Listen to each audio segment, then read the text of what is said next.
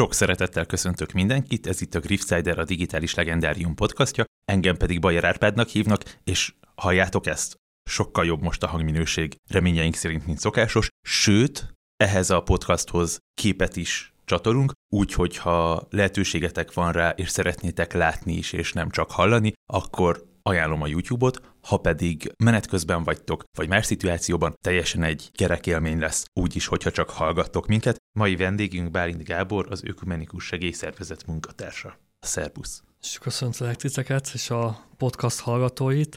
Ez a beszélgetés az Afganisztánról szóló sorozatnak a része, és arról fogunk beszélgetni, hogy a segélyszervezet hogyan van részt Afganisztánban. Hogyan indult ez a történet, Gábor? Gondolkodtatok azon, hogy hol van segítségre szükség, vagy mi a környezetünkben a nagy probléma, és beugrott, hogy Afganisztán, és oda mentetek?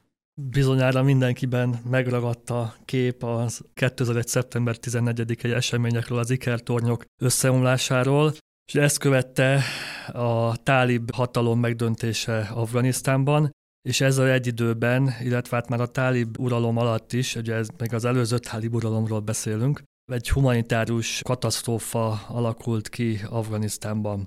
Ugye 2001. októberében, novemberében, tehát azt lehet mondani, hogy az elsők között érkezett a humanitárius válság, sújtotta a térségbe, Afganisztánba az Ökumenikus Segélyszervezet, és azóta jelen van az országban, és humanitárius segítségnyújtással, fejlesztéssel, rekonstrukciós munkálatokkal, rehabilitációval foglalkozunk. Ez is nagyon érdekes, hogy hogyan indul el egy ilyen segítségnyújtás. Ugye egy olyan országról beszélünk, én 2004-ben, tehát néhány évvel a 2001 után jártam először az országban, ahol akkor még azt lehet mondani, hogy hát talán nem túlzok akkor, hogyha azt mondom, hogy középkori állapotok uralkodtak. Hát nem volt igazából még mobil telefonhálózat, úgy kellett megszervezni a munkát, műholdas telefont használtunk, az e-maileket is ilyen műholdas telefonok segítségével küldtük. Emlékszem, hogy az irodánk Mazari-Sarifban működött már akkor a 2000-es évek elején, és Mazarban a legmagasabb épület, azt még a szovjetek építették, egy 3-4 emeletes épületet, tehát minden épület még földszintes volt, tehát hogyha valaki azóta járt Mazari-Sarifban, már láthatja, hogy rengeteg fejlődés történt az elmúlt közel 20 évben, de nagyon-nagyon mostoha körülmények között, ha lehet így fogalmazni, kellett elkezdeni a munkát. Ugye kezdetben az akkori magyar kormány és külügyminisztérium segítségét juttattuk ki. Ennek a megszervezésen sem volt egyszerű, mert mi terményt kaptunk, tehát lisztet meg hasonló élelmiszereket kaptunk, és ez egyébként a segélyszervezet munkájában nem annyira tipikus, hogy mi Magyarországról elszállítunk messzi országokba valamilyen segélyszállítmányt, de akkor ott a térségben nem nagyon volt elérhető ilyen nagy mennyiségben az élelmiszer, illetve egy ilyen felajánlás érkezett a segélyszervezethez, és ezt vasúton juttattuk el Üzbegisztánon, Oroszországon, stb. Keresztül Afganisztánban. Ugye ennek a megszervezése sem volt kis feladat, hiszen akkor még a határ sem úgy működött, ahogy azt elképzeljük, vagy ahogy manapság szokott, mindenféle engedélyek kellenek ugye ilyenkor ahhoz, hogy egy több országon keresztül egy segélyszállítmányt el tudjunk szállítani. És ez gyakorlatilag ez az első indulás, ez egy teljesen egyedülálló volt, hiszen a későbbiekben már nem volt olyan segélyprogramunk, sem Afganisztánban, sem más országokban nem annyira jellemző, hogy innen Magyarországról vinnénk valamit, ha csak nem valamilyen felajánlás érkezik. És akkor szép lassan ott kint Afganisztánban, egyébként a nemzetközi szervezetek között az egyik elsők voltunk, akik az Amudarja hídon átsétáltak, ugye a Üzbegisztán és Afganisztán térkép, ahogy előttünk van, akkor Afganisztán van délen, fölötte Üzbegisztán, a két ország között az Amudarja folyó, ami egy hatalmas folyó, és fölötte a Barátsághíd ível át, amit még a szovjetek neveztek el így, és ők építették ugye annak idején. És ugye onnan lehetett a legkönnyebben megközelíteni tulajdonképpen gyalogosan közúton az országot, és így sétáltunk át. Egyébként nem csak akkor a kezdéskor, hanem nagyon sokszor a későbbiekben is utaztunk Üzbegisztán felől Afganisztánba, és akkor ez azt jelenti, hogy elment az ember Oroszországon, vagy bármilyen más országon keresztül Üzbegisztánba, Taskentből pedig vagy repülővel, de volt, hogy közúton mentünk le Termezbe, az volt a határváros, egyébként ott az ENSZ nagyon sok ideig egy kisebb központot üzemeltetett, pont a humanitárius szervezeteknek a munkáját támogatandó, és akkor így nagyon sokszor innen utaztunk be az országba, és ekkor hoztuk létre 2002. márciusában az első irodánkat. Ugye itt embereket kellett alkalmazni, akkor még a szervezet bejegyzését is meg kellett oldani, még nem működött annyi hivatal, mint most, vagy még a tálib kormány előtti időszakban, de egyébként a tálibok is működtetik a kormányzati szerveket valamilyen formációban, és hát tulajdonképpen megindult egy helyszíni segítségnyújtás magyar munkatárs vezetésével, és helyi munkatársakat alkalmaztunk, mérnököt, logisztikust, könyvelőt, és felállt egy olyan stáb, ami tulajdonképpen a mai napig működik. Tehát a kiindulási pont az volt, ha jól értem, hogy a magyar kormány azt mondta, hogy szeretne gabonát küldeni segélyként Afganisztánba, és ti, mint nemzetközi segélyezési tapasztalattal bíró szervezet, azt mondtátok, hogy meg tudjátok oldani, és megcsináltátok. Ez volt a mechanika, illetve hogy kapcsolódik ez a terrortámadáshoz? Ráirányította a figyelmet Afganisztánra, vagy az induló háború volt az, ami megszólított titeket? Maga a háborús helyzet, ugye a 2001. szeptember 11-i események után, hogy Amerika háborút indított a tálib vezetők ellen, vagy a talibán ellen Afganisztánban, és a háború következtében egy humanitárius válsághelyzet alakult ki. Ugye, mint segélyszervezet, mi akár fegyveres, tehát man-made, ezt így szokták mondani, akár ember által okozott katasztrófa esetről van szó, vagy humanitárius katasztrófáról van szó, háborúkra kell gondolni, fegyveres összecsapásokra, akár pedig természeti katasztrófák nyomán, vagy ipari katasztrófák nyomán a segélyszervezetnek a mandátuma az, hogy humanitárius segítséget nyújtson. Ugyanígy végezzük a munkánkat, vagy végeztük a munkánkat Kelet-Ukrajnában, ahol még mai napig sajnos ugye harcok folynak, és a világ számos más pontján. A magyar kormány segítségnyújtása, illetve segítségnyújtási szándéka az egy volt a több támogató közül. A segélyszervezet általában saját forrásból, nemzetközi forrásból, európai uniós forrásokból támogatásával végzi a munkáját. Afganisztán esetében egyébként, illetve általában a nemzetközi munkánkban az jellemző, hogy ha van egy magyarországi támogatás, akkor annak a többszörösét tudjuk hozzá pályázatokon keresztül, bilaterális együttműködéseken keresztül hozzátenni, és közvetlenül eljutatni a segítséget a rászorulóknak. Tehát Afganisztánban is ugye az történt, hogy volt egy humanitárius katasztrófa, ugye jelen esetben ember által okozott háborús helyzetre kell gondolni, ahova a segélyszervezet részben a magyar kormány támogatásával, részben pedig van egy Act Alliance nevezetű szervezet, amit kevesen ismernek, pedig a világon a Vöröskereszt után a második legnagyobb segélyszervezet, csak ez nem annyira egy segélyszervezetet jelent, mint ahogy az a Vöröskereszt esetében, hanem ez az egyházi hátterű, és itt elsősorban protestáns és ortodox hátterű segélyszervezeteket és egyházakat összefogó ernyőszervezet, ennek Genfben van a székhelye, és ez a szervezet is a tagok felajánlásait, tehát Amerikától Új-Zélandig különböző egyházak és egyházi kötődési vagy egyházi hátterű segélyszervezetek adományait összegyűjtik, és Afganisztánban mi voltunk az egyik olyan jelentős partnere az Act Alliance-nek, vagy tagja, aki ott a helyszínen éveken át humanitárius segítséget tudott nyújtani. Tehát ez adott hozzá egy pénzügyi finanszírozást, illetve hát a későbbiek folyamán a japán kormánytól kezdve uniós pályázatokon sok támogatást kaptunk, és így tudtunk. Csak néhány számot mondanék, hogy az elmúlt tulajdonképpen 20 évben mit végeztünk. Több mint 6 milliárd forint értékű segítséget nyújtottunk, és közvetlenül elértünk 917 000 embert. Na most, amikor ezt a 917 000 embert mondom, akkor itt nem arra kell gondolni, hogy itt a hasunkra ütünk, és valamit benyögünk, valamilyen számot, hanem itt tényleg olyan számokról van szó, hogy 16 iskolát építettünk, kollégiumot, szakiskolát, egészségügyi központokat, most csak néhány dolgot mondok, és ugye akik ezekben járnak például, vagy akik megkapták azokat az élelmiszer segítségnyújtást, amit az évek során, az elmúlt 20 évben biztosítottunk ott a helyszínen.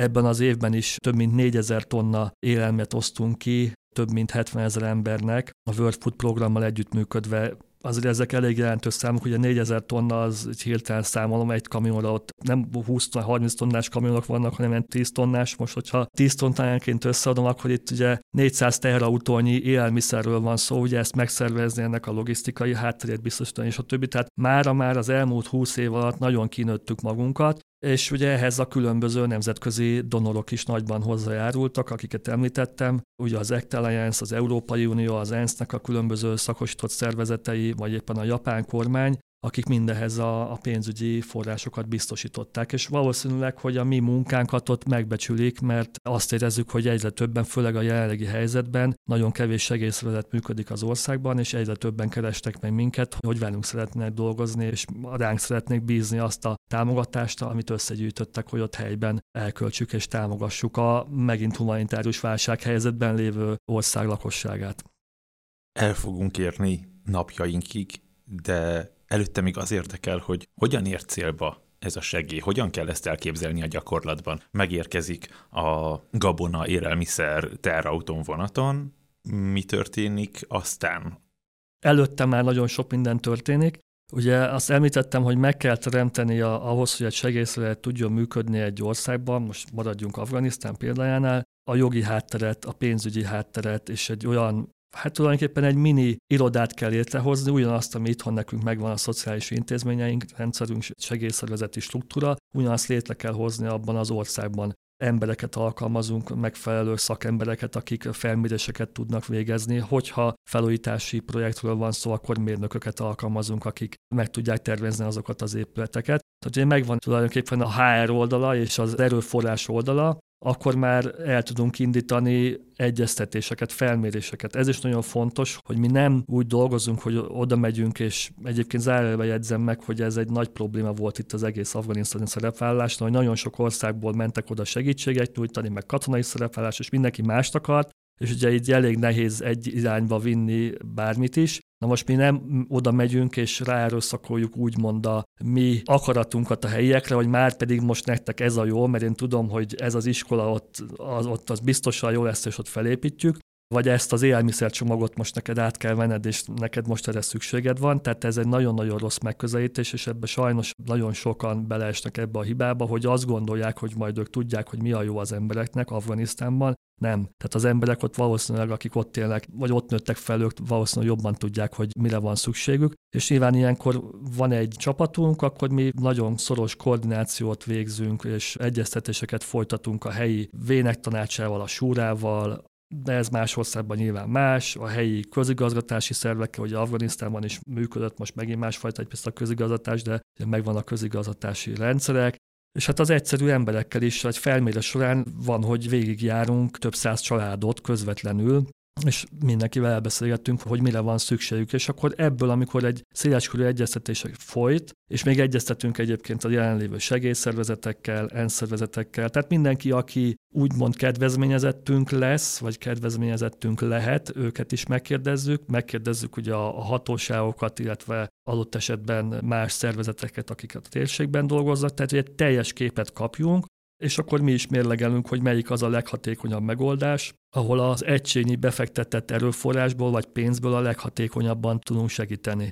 És hát tulajdonképpen így egy nagyon komoly munka előzi meg azt, hogy bármilyen segélyprogrammal induljon. Itt most nagyon sok humanitárius standardről tudnék beszélni, a field standardnek, a humanitarian standards, nagyon sok mindennek meg kell emellett felelni, ami ebben a szakmában, mert tulajdonképpen a segélyezés az egy szakma, amit Magyarországon nem tanítanak semmi egyetemen, de ettől függetlenül egy nagyon komoly szakma, és nagyon félre is lehet vinni egy segélyprogramot, hogyha az ember rosszul nyúl hozzá.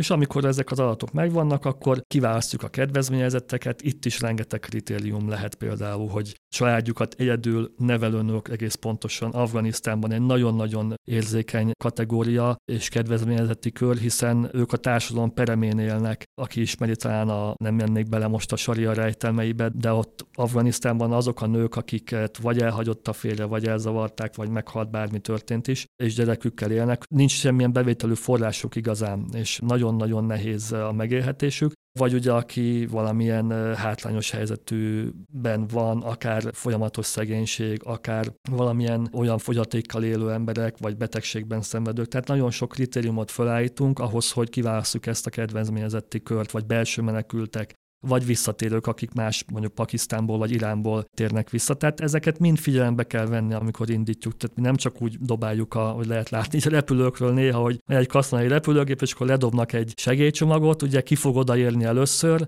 aki a legerősebb, aki a leggyorsabb, és akinek valószínűleg nem neki van a legnagyobb szüksége a segítségnyújtásra. Tehát ezen nagyon sok kárt is tudunk okozni, vagy konfliktust tudunk okozni, hogyha nem jól nyúlunk a segélyezéshez, legyen akár az egy család élete, vagy egy közösség élete, adott esetben az egész helyi gazdaságot fel lehet borítani egy rosszul megtervezett segély vagy felújítási programmal. És ugye amikor megvoltak ezek a felmérések, megvan az az elképzelés, hogy akkor mit is és hogyan akarunk, kiket akarunk támogatni, akkor elindulnak a programok, amik akár egy felújítási program esetén, vagy egy rekonstrukciós program esetén az adott esetben 1-2 évig is eltart. Ugye mi újítottunk fel közigazgatási épületeket, vidékfejlesztési programjaink voltak, öntözőcsatorna tisztítás, útépítés, víztározókat építettünk, napelemes szivattyúrendszereket, kiskerteket, több ezer hektáron erdősítettünk pisztáciát, ördöggyökért mandulát, gyümölcsös kerteket alakítottunk ki, szőnyegszövő tanfolyamok, szabászruhakészítő, táskakészítő, takarókészítő, kertészkedés és befőzési ismereteket tanító tanfolyamok, építőipari képzéseink voltak, selyemhernyót termesztőképzés, gombatermesztőképzés, akkor ugye a 16 iskolát említettem, Baglamban a tanárképzőközpontot fejlesztettük, írás-olvasás oktatást több helyen hajtottunk végre tanfolyamot, építettünk kozmetikus központot nőknek elsősorban, és kozmetikus képzés volt, mini vízerőműveket építettünk, farmerszövetkezeteket, tehát minden, amit a helyi igreknek volt, és még nem fejeztem be egyébként a sort, volt komplex városi hulladékkezelési programunk Mazarban, ahol válogattuk és aztán komposztáltuk a városi szemetet. 4 egészségügyi központot építettünk fel, tehát hosszú lenne felsorolni mindazt, amit végeztünk, de jellemzően mindig az vezérelt minket, hogy ha olyan helyzet volt, amikor humanitárius segítségre volt szükség, akkor humanitárius segítséget nyújtottunk. A másik alapelvünk az, hogyha amikor segítséget nyújtunk, amikor már a közvetlen humanitárius helyzet elmúlt, akkor úgy nyújtsunk humanitárius segítséget, hogy valamit kérünk cserébe, mert az emberek akkor jobban a magukénak érzik. Tehát, hogy ne az legyen, hogy csak osztogatunk ész nélkül, hanem dolgozzanak az emberek, és valami megvalósuljon. És az elmúlt években ez jellemzően ezeket a munkákat végeztünk, elsősorban a World Food Programmal együttműködve. Hát én nagyon egyszerűen a pénzt vagy élelmet a munkáért, hát ez most így magyarországi viszonylatban egy picit az itteni közmunkaprogramhoz tudnám hasonlítani, nyilván ez Afganisztánban teljesen más jelent, és teljesen másra kell gondolni, de alapjaiban arról van szó, hogy akár élelmiszer, több hónapra elegendő élelmiszert adunk a kedvezményezetteknek, akár pedig végül is valamilyen szintű napi vagy havi bért, egy minimális havi bért, és az emberek eljönnek és dolgoznak különböző olyan vidékfejlesztési, hát mi így hívjuk, hogy asset creation-ök, ez most nehéz lefordítani, tehát valamilyen beruházás jellegű, de itt most nem egy nagy épületépítésre kell gondolni, olyan dolgok építésére, ami ott helyben segít. A fotókon, meg a videón, amit bejátszunk a beszélgetés alatt lehet látni, hogy miről is van szó. Tehát vízvédelmi gátak, vagy éppen olyan öntöző rendszerek kialakítása, ahol tudjuk gyűjteni a hegyekről lefolyó vizet, és amit állatokat is lehet belőle itatni, vagy utakat újítunk fel, vagy vízvédelmi gátakat építünk, árvízvédelmi gátakat építünk. Nagyon sok olyan terület van, ahol az embereket be lehet vonni a munkába, és így ők is hasznosnak érzik magukat, ugyanakkor pedig egy megélhetést biztosítunk nekik. Úgyhogy elég komplex volt itt az elmúlt időszakban az afganisztáni munkánk, és azt látjuk, hogy nagyon jelentős mértékben hozzájárul ahhoz, hogy az emberek azért elgondolkodjanak azon, hogy ott helyben is lehet boldogulni. Noha nyilván az elsődleges szempont az mindig is, meg mindig azt mondják, hogy a biztonság, ami ugye rajtunk kívülálló tényező, tehát mi abban ugye nem tudunk nagyon nagyot előrelépni, hogy most legyenek harcok, ez nem a mi feladatunk a politikai szintér, de az emberek megélhetése, nagyon sokan azért indultak el, vagy indulnak el, mert nincsen megélhetésük. Ugye jelenleg is nagyon komoly a helyzet Afganisztánban, majd erről is fogunk szerintem beszélni. Neked mi volt a személyes emléked Afganisztánnal kapcsolatban? Amikor a Barátsághídról beszéltél, akkor éreztem, hogy itt egy ilyen személyes emlék is jön föl, de ahogy beszélsz róla, meg amiket mondasz, az alapján, hát miben más ez a világ, mint amit mi ismerünk itt Magyarországon? Mindenben más, és mindenben ugyanolyan nehéz megfogni. Amikor először kimentem Afganisztánban, és az ember átsétál az Amudarja felett, akkor tényleg, mintha, főleg ez 2004, meg a 2000-es évek közepére volt jellemző, akkor mintha több száz, de inkább az biztos, hogy több 10 évet visszalépett volna az időben. Ha Üzbegisztánt nézzük, ami most történelmileg ugye ezek egy egységet alkottak, Dél-Üzbegisztán meg Észak-Afganisztán, ezek tulajdonképpen régebben ugye ez egy egységes térség volt, Ugye Szovjetunió része volt Üzbegisztán, és ugye mi is a családilag annyira nem tett hozzá a mi családunk életéhez, vagy vagyonához a másik világháború utáni helyzet, és az, hogy mi a keleti térséghez tartoztunk, és szocialista országként működtük, és hát így a szovjetekről is, meg így az oroszokról az emberben kialakult egy kép. De amikor mondjuk megnézem, Taskentbe lehet menni operában, működnek az egyetemek, utak vannak, villamos hálózat, tehát ugye a alapinfrastruktúrák azért azok megvannak, attól függetlenül, hogy most milyen szegények vagy nem szegények, az egy most. De amikor átmegy az ember Afganisztánba, vagy átmentünk abba az időbe, akkor tényleg úgy éreztük, hogy a középkorba csöppentünk bele, kis házak voltak, és hát ugyan nem nagyon volt semmi tulajdonképpen, néhány aszfaltozott úton kívül, amit egyébként még pont a szovjet megszállás alatt építettek, nem nagyon volt minimális feldolgozóipar, egy-kettőt talán még nyomokban működött. De tényleg azt lehetett látni, hogy egy nagyon nagy szegénység és nagyon nagy a mi fogalmaink szerinti fejletlenségbe érkezünk. Ugyanakkor az emberek meg iszonyatos tárt szívvel fogadtak minket, és nagyon jól tudtunk együtt dolgozni, nagyon komoly bizalmi kapcsolatok alakultak ki közöttünk és azokkal, akikkel együtt dolgoztunk az elmúlt 20 évben. És nagyon hálásan és nagyon szívesen fogadták a mi segítő szándékunkat. Egy olyan országban, ahol mindent a vallási és törzsi és etnikai terheltségek működtetnek, vagy adottságok működtetnek, a működtetésre akár az ellenségeskedést, akár az összefogást gondoljunk. És hát akkor is voltak, ugye 2004-ben, vagy az első időszakban, akkor sokkal nagyobb támogatottsága volt akár még a katonai szerepvállalást végzőknek is, ugye az ISAF-nak vagy a NATO szerepvállalásnak sokkal nagyobb támogatottsága volt még abban az időszakban. De ettől függetlenül, ugye, mivel mi ugye csak humanitárius segélyezéssel, fejlesztéssel foglalkoztunk, tehát tényleg minket mindenhol elismertek, és mindenhol tudtunk dolgozni, ahol szükség volt a mi munkánkra. Ugye ez volt az egyik helyzet, hogy visszaléptünk, akkor a másik, ami megdöbbentő volt számomra, ugye itt Európában ha történik egy haláleset, vagy ha valahol valakit lelőnek, vagy valami szomorú dolog történik, azért az úgy megrázza az adott családot, az egész társadalmat. És ezt valahogy nagyon hamar lejött Afganisztánban az, hogy az emberi életnek nincsen értéke.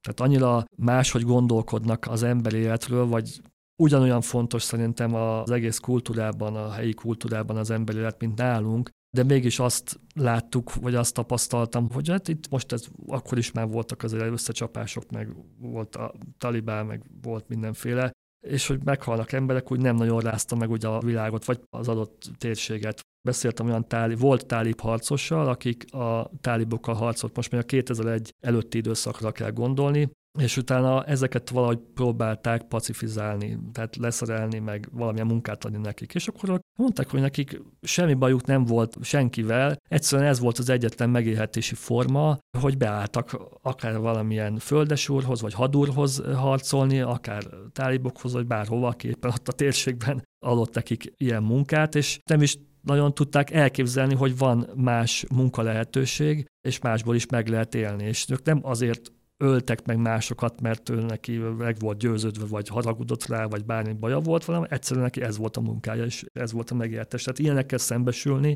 ilyeneket végighallgatni, azért ez így megdöbbenti az embert, hogy ilyen létezik a világban. Ez egy nagyon erős kettőség, amit hallok, abból, amit mondasz, hogy egyrészt van ez ahogy fogalmaztál, a mi fogalmaink szerinti fejletlenség, amivel kapcsolatban egy ilyen nagyon szeretetteljesen fogalmaztál, másrészt pedig ott van ez, hogy hát nagyon leegyszerűsítve a megélhetés az a harc meg a háború. És erre a helyzetre a megoldás a segélyezés és az iskola, és mindenféle fejlesztés, amit véghez vittetek. Tud ez úgy segíteni, hogy alternatívát ad a harc mellett, úgy, hogy megmaradjon a lokális identitás és erősség és a helyi jellegzetességek? Nem lesz nagyon európai ezáltal? Ez lehet, hogy csak ilyen nagyon távolról megjelenő dilemma, de bennem megjelent. Amikor az oktatás támogatásról beszéltem, az iskolákat nem üzemeltettük. Tehát én mindig úgy szoktam fogalmazni, hogy mi eszköz vagyunk az adott országban élő emberek kezében. Mi eszköz vagyunk ahhoz, hogy hozzá tudunk férni fejlesztési vagy segélyezési forrásokhoz, és azt közösen végre tudunk hajtani a helyiekkel együttműködve, helyi munkatársakkal közösen dolgozva. Itt nagyon fontos az, hogy nem a magyar munkatársak, nyilván mi vezetjük a programokat, mert nekünk kell elszámolni, nekünk kell ezzel ugye az utolsó forintig vagy centig nagyon pontosan elszámolni, hogy ez a mi felelősségünk, meg hogy betartsuk azokat az alapszabályokat, humanitárius sztenderdeket, vagy fejlesztési programba bizonyos alapelveket, amivel a segélyszervezet értékrendjével megegyeznek. Ugye ez a mi felelősségünk, de az, hogy most hol és hogyan építünk egy iskolát, az a helyieknek a felelőssége, és a helyiek működtetik. Tehát mi a kereteket adjuk ahhoz, hogy valamilyen fejlődés végben jön az országban, és a fejlődés sem arra kell gondolni, hogy ötöt lépünk előre, tehát a legegyszerűbb, inkább egy kicsit lépünk előre, és egy kis fejlesztést támogatunk, mert fejlesztési programokkal is nagyon sokat lehet ártani. És visszatérve még a gondolatmenetre, amit kérdeztél, hogy azt azért elég egyértelműen tapasztaljuk és láttuk a térségben, hogy fegyveres konfliktusokat nem igazán lehet újabb fegyveres konfliktussal megoldani. Mert ez egy permanens adok-kapok viszonyt eredményez. Erre szerintem így a világban nagyon sok példa van, hogy tulajdonképpen nem vezet sehova, és azért itt emberületek kioltásáról beszélünk. Tehát a fegyveres megoldás, az a mi felfogásunk, vagy az én felfogásom szerint, az nem igazán oldotta meg a világ problémáit. Tehát nem, ha valaki tud mondani egy olyan helyzetet, ahol a fegyveres konfliktust, újabb fegyveres konfliktussal megoldani, az az üdvözítés, az az előremutató, akkor az biztos, hogy lehet ilyet is találni, nem tudom. Azért azt látni kell, hogy felnőtt az elmúlt 20 évben egy olyan generáció Afganisztánban, akik nem az egész országot átfogó háborúskodásban, mert azért a szovjet időszak alatt 79-80-tól egészen 80-as évek, amíg a szovjetek kijöttek Afganisztánból, az egy nagyon komoly háborús helyzet volt, és utána azt követően pedig volt egy elég polgárháborús időszak, ahol a talibánok kerültek ki győztesként, de a harcok azok nem szűntek meg igazából soha. És így fölnőtt több generáció. Nyilván az elmúlt 20 évben is voltak itt-ott fegyveres konfliktusok és súlyos biztonsági problémák jellemezték az egész országot, de felnőttek olyan emberek, akik már egy picit másképp kezdtek gondolkodni talán. És azért azt sem szabad elfelejteni, hogy azért ami most történik Afganisztánban, ami most történt, az nem csak Afganisztánban élők miatt történt úgy, ahogy történt, hanem azért azt mindenki tudja, hogy van Pakisztánban 40 millió pastun, Afganisztánban meg 15 millió pastun, és ugye ez azért egy olyan oda teljesen beépült konfliktus eredményezett a duránvonal meghúzásával, ami a mai napig kihatással van tulajdonképpen. Most nem mennék bele itt a történelmi elemzésekbe, de azt látjuk, hogyha akár az oktatás területén, akár azt, hogyha mi tudunk munkát adni neki, és nem kell mennie harcolni. És abból, amit akár úgy, hogyha nagyon nagy a szükség, akkor ugye csak humanitárius segítségnyújtással. De hogyha arra van szükség, hogy hosszabb távon megélhetést biztosítsunk, akkor képzésekkel, már hogy olyan képzés, amiből utána meg tud élni, tehát munkát tud vállalni.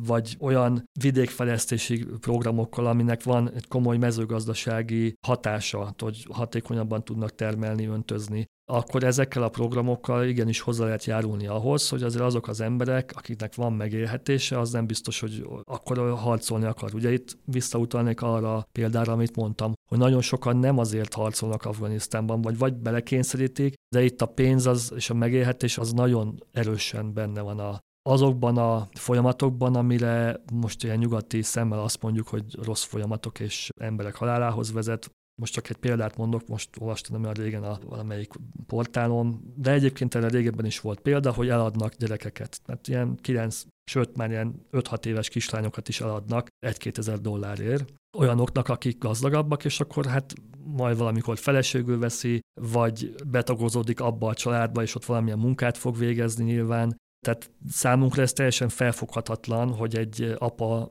egy szülő eladja a lányát egy idegennek néhány $100,000 forintért, de azért adják el a gyerekeiket, mert nincs mit tenniük. És a másik 5 vagy 6 gyerek, meg az egész család, az nem tud mit tenni. Olyan megdöbbentő és megrázó dolgokkal találkozik az ember ebbe az országba, ami tényleg elgondolkodtat minket, hogy arról is, hogy mennyire jó helyen élünk, és hogy mennyire nem tudjuk, hogy milyen jó dolgunk van. Meg arról is, hogy nem biztos, hogy nekünk kell megmondani azt, hogy most mi a jó egy adott kultúrában, meg mi az adott térségben az üdvözítő megoldás. Mondok még egy másik példát, a 70-es, 80-as években a kucsik között, ugye ez az egyik vándorló népcsoport Afganisztánban, akik tulajdonképpen az országon belül nagyon sokáig vándoroltak. Ők a 70-es, 80-as években is még, aki beteg volt, idős volt, és nem tudott mozogni hát most ezzel a népcsoporttal, vagy ezzel a kis törzsel, akkor őt egyszerűen hátra hagyták meghalni. Ezzel most lehet azt mondani, hogy ez gyilkosság, de ebbe a kultúrába, a kucsik között ez egy megszokott jelenség volt. 70-es, 80-as években még akkor is. Lehet, hogy még talán később is, de ezt biztosan tudom. Hát nagyon sok kulturális különbséggel találkozik az ember, amit így elsőre nehéz feldolgozni, nehéz megérteni, hogy mi miért működik. Még a másik, és akkor talán három dolog, tehát volt ugye, hogy Afganisztánban élve mit érez az ember, az egyik, ugye, amit mondtam, az emberéletnek az értéktelensége, a másik a mi felfogásunk szerinti középkori állapotok. A harmadik talán, amit én el tudok mondani, az, hogy minél többet jártam, hogy az elmúlt 20 évben, 20 után már nem számoltam, tehát több mint 20-szor voltam az országban, 2 hétre, 1 hónapra, 2 hónapra, összességében közel 2 évet töltöttem az országban, és minél többet mentem, minél többet ismertem meg az országról, úgy éreztem, hogy annál kevésbé értem. Ugye talán ez lenne az a harmadik dolog, amit fontos szerintem elmondani, és csak egy néhány dolgot mondok, hogy miért nem lehet megérteni minden mozdulatot. Eleve ott kezdődik az egész, hogy nagyon sok ország beavatkozik Afganisztán életébe. Nem sorolom fel a környező országokat, meg ki hogyan, mert az elég hosszú ideig tartana. Erre rárakodik a kábítószertermelés, a hadurak rendszere, a földesúri rendszer, a különböző népcsoportok. Összességben az iszlám, de azért ott vannak a hazarák, akik síták, ugye ők most elég szerencsétlen helyzetben vannak, szegények, mert rajtuk csattan általában mindig a végén az ostor. És akkor még mellette rengeteg olyan helyi érdek ellentét vagy érdek, amivel egyszerűen nem is biztos, hogy megértjük és át tudjuk érezni. Vagy az, hogy az egyik pastú az teljesen máshogy gondolkodik a jelenlegi helyzetről, és támogatja a talibánt, mint ugyanabban a népcsoportba tartozó másik pastú. Pedig ugyanaz a nép, és azt gondolná az ember, hogy egységesen mozognak. Tehát nagyon-nagyon összetett az egész térségnek a dinamikája. És viszont az biztos, hogyha Afganisztánban történik valami, legalábbis ugye így volt talán rendszerváltozásra, emlékszünk 89-90, ugye akkor is Szovjetunió összeomlása, aztán 2001-es eseményekre, ha visszagondolunk, ugye akkor is valami történt itt a világban, és én azt gondolom, hogy most is egy újabb fordulóponthoz érkezett Afganisztán, vagy ebben élünk tulajdonképpen, és ez is biztos, hogy kihatással. Most az, hogy a nemzetközi folyamatok csúcsosodnak ki Afganisztánban, vagy hogy az Afganisztánból kiinduló folyamatok befolyásolják a világ történéseit, ezt nem tudnám megmondani, nyilván az előbbi az igaz, de nagyon sok minden kicsúcsosodik Afganisztán, és akkor nem beszéltem még a nagyhatalmi érdekekről, és akkor legyen ember a talpán, aki ezt ki tudja bogozni. Mit éreztél, vagy gondoltál akkor, amikor hallottad, hogy Amerika kivonul? Hát erre így most nehéz válaszolni, hogy erre a kérdésre, hogy mit éreztem, vagy mit gondoltam. Ugye itt ez egy folyamatról beszélünk. Az én véleményem az egyébként, hogy akkor kellett volna ezt az egész kivonulási folyamatot elkezdeni, ez ilyen 2007-8-as években, amikor volt egy nagyon komoly támogatottsága, még azokban is, akikben már teljesen eltűnt az utóbbi időszakra, a nemzetközi fegyveres szerepvállalás felé. Ez 2007-8-tól rohamosan csökkent. Itt most nemzetközi szinten beszélsz, vagy pedig Afganisztánon belül, tehát az afgánok, a lakosság is támogatta és örült? Igen, az afgán lakosságban azért volt egy, nyilván nem mindenhol, de jelentős részeken volt egyfajta támogatottság, egy komoly támogatottsága, ugye itt a tálib időszak végére kell gondolni, és ugye az emberek, nagyon sok ember fellélegzett, hogy vége volt a tálib időszaknak, ahol nem lehetett zenét hallgatni, a kollégáinknak, akik akkor is általános iskolába jártak, az volt elmentek az iskolába, és akkor most az a mai, nem tudom, élás óra, hogy kimegyünk egy nyilvános kivégzésre. Hát azért ez nem mindenkinek annyira, nem biztos, hogy ez a vágyám, hogy egy ilyen társadalomban éljem. És volt egyfajta fellélegzés, és egy támogatottsága a helyi lakosság köréből a nemzetközi haderők, vagy hát a NATO, vagy az amerikaiak, vagy a külföldi katonák, legyen bármi ennek a neve, irányába, ami rohamosan csökkent, nyilván itt az időmúlása is közrejátszott, a másik pedig az, hogy ugye, amit visszautalok arra, hogy fegyveres konfliktust újabb fegyveres konfliktussal nem lehet megoldani. És azért annak is jelentős szerepe volt, hogyha megnézzük, hogy a tálib vezetőket hol iktatták ki, azért jelentős részük, tehát ugye majdnem a felét az Pakisztán területén. Tehát itt azért nagyon komoly szerepe volt ebben az egész dologban Pakisztánnak, az teljesen egyértelmű szerintem mindenkinek.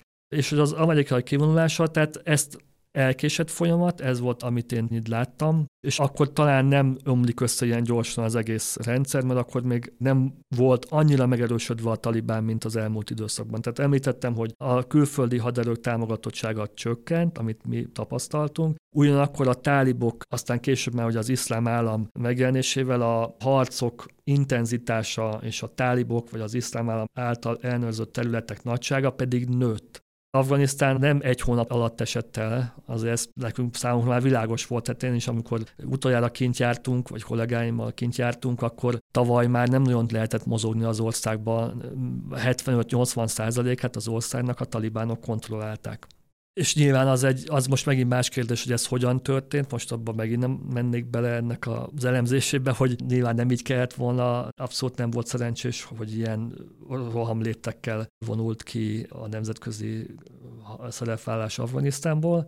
De az biztos, az egyértelmű volt számunkra, hogy olyan mi nevünk Hungarian Inter-Church-Aid, ugye ez egyértelmű utal az egyházi háttér, és egy iszlám államban, ahol a blaszfémiát, ugye az istengyalázást azt halállal is büntethetik, és ugye az istengyalázásban az iszlám szerint elég sok minden belefér, mondjuk az, hogyha mi térítünk, ugye milyen tevékenységet nem végzünk, hát ezért is tudok még itt ülni, de már nevünk is adott esetben konfliktus oka lehet. És ugye mi már januárban elindítottuk a nevünknek a megváltoztatását, úgy most Afganisztánban Hungarian International Aid-ként működünk. Hát azért ezt már januárban, most nem azt mondom, hogy ezt láttuk előre, hogy ez így fog történni, és ilyen gyorsan, az minket is meglepett, hogy ennyire gyorsan történt, meg a mi munkatársainkat, mindenkit meglepett, hogy ennyire gyorsan omlott össze az egész rendszer. Viszont azért az, amin még elgondolkodtam, ami még így eszembe jutott, vagy ami így megfogalmazódott bennem, amikor ugye történtek az augusztusi események, az az, hogy azért azok az iskolák, amiket mi építettünk, azok ott vannak, oda ugyanúgy járnak a gyerekek.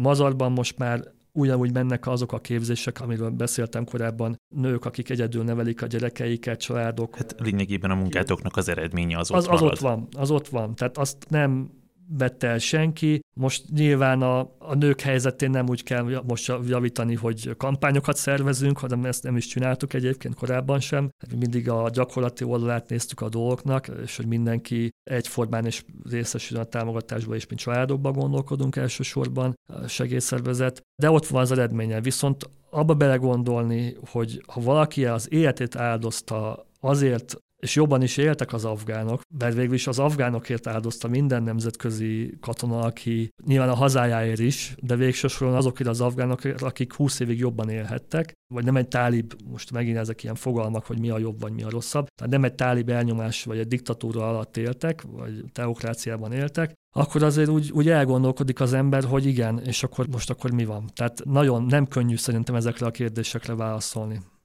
Zárásként egy utolsó kérdésem van, de addig is, kedves hallgató, köszönjük, hogy eljutottál ideig. A Digitális Legendáriumot megtalálod YouTube-on és Facebookon. Ha pedig valamelyik podcast megosztó oldalon hallgatsz minket, akkor kérlek, hogy értékeld ezt a beszélgetést, hogy minél többekhez eljussunk. Zárásként röviden, akkor maradtok?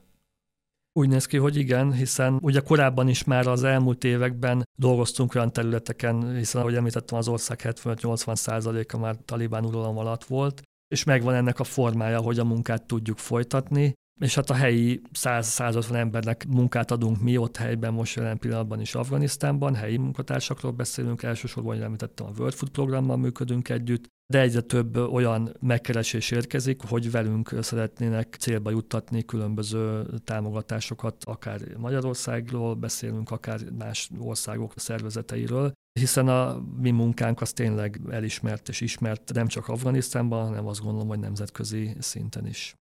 Nagyon szépen köszönöm a beszélgetést. Bálint Gáborral beszélgettem az Ökumenikus Segélyszervezet Afganisztán részvételéről. Kedves hallgatók, köszönjük, hogy eljutottál ideig, és én pedig köszönöm a beszélgetést. Mi köszönjük a meghívást.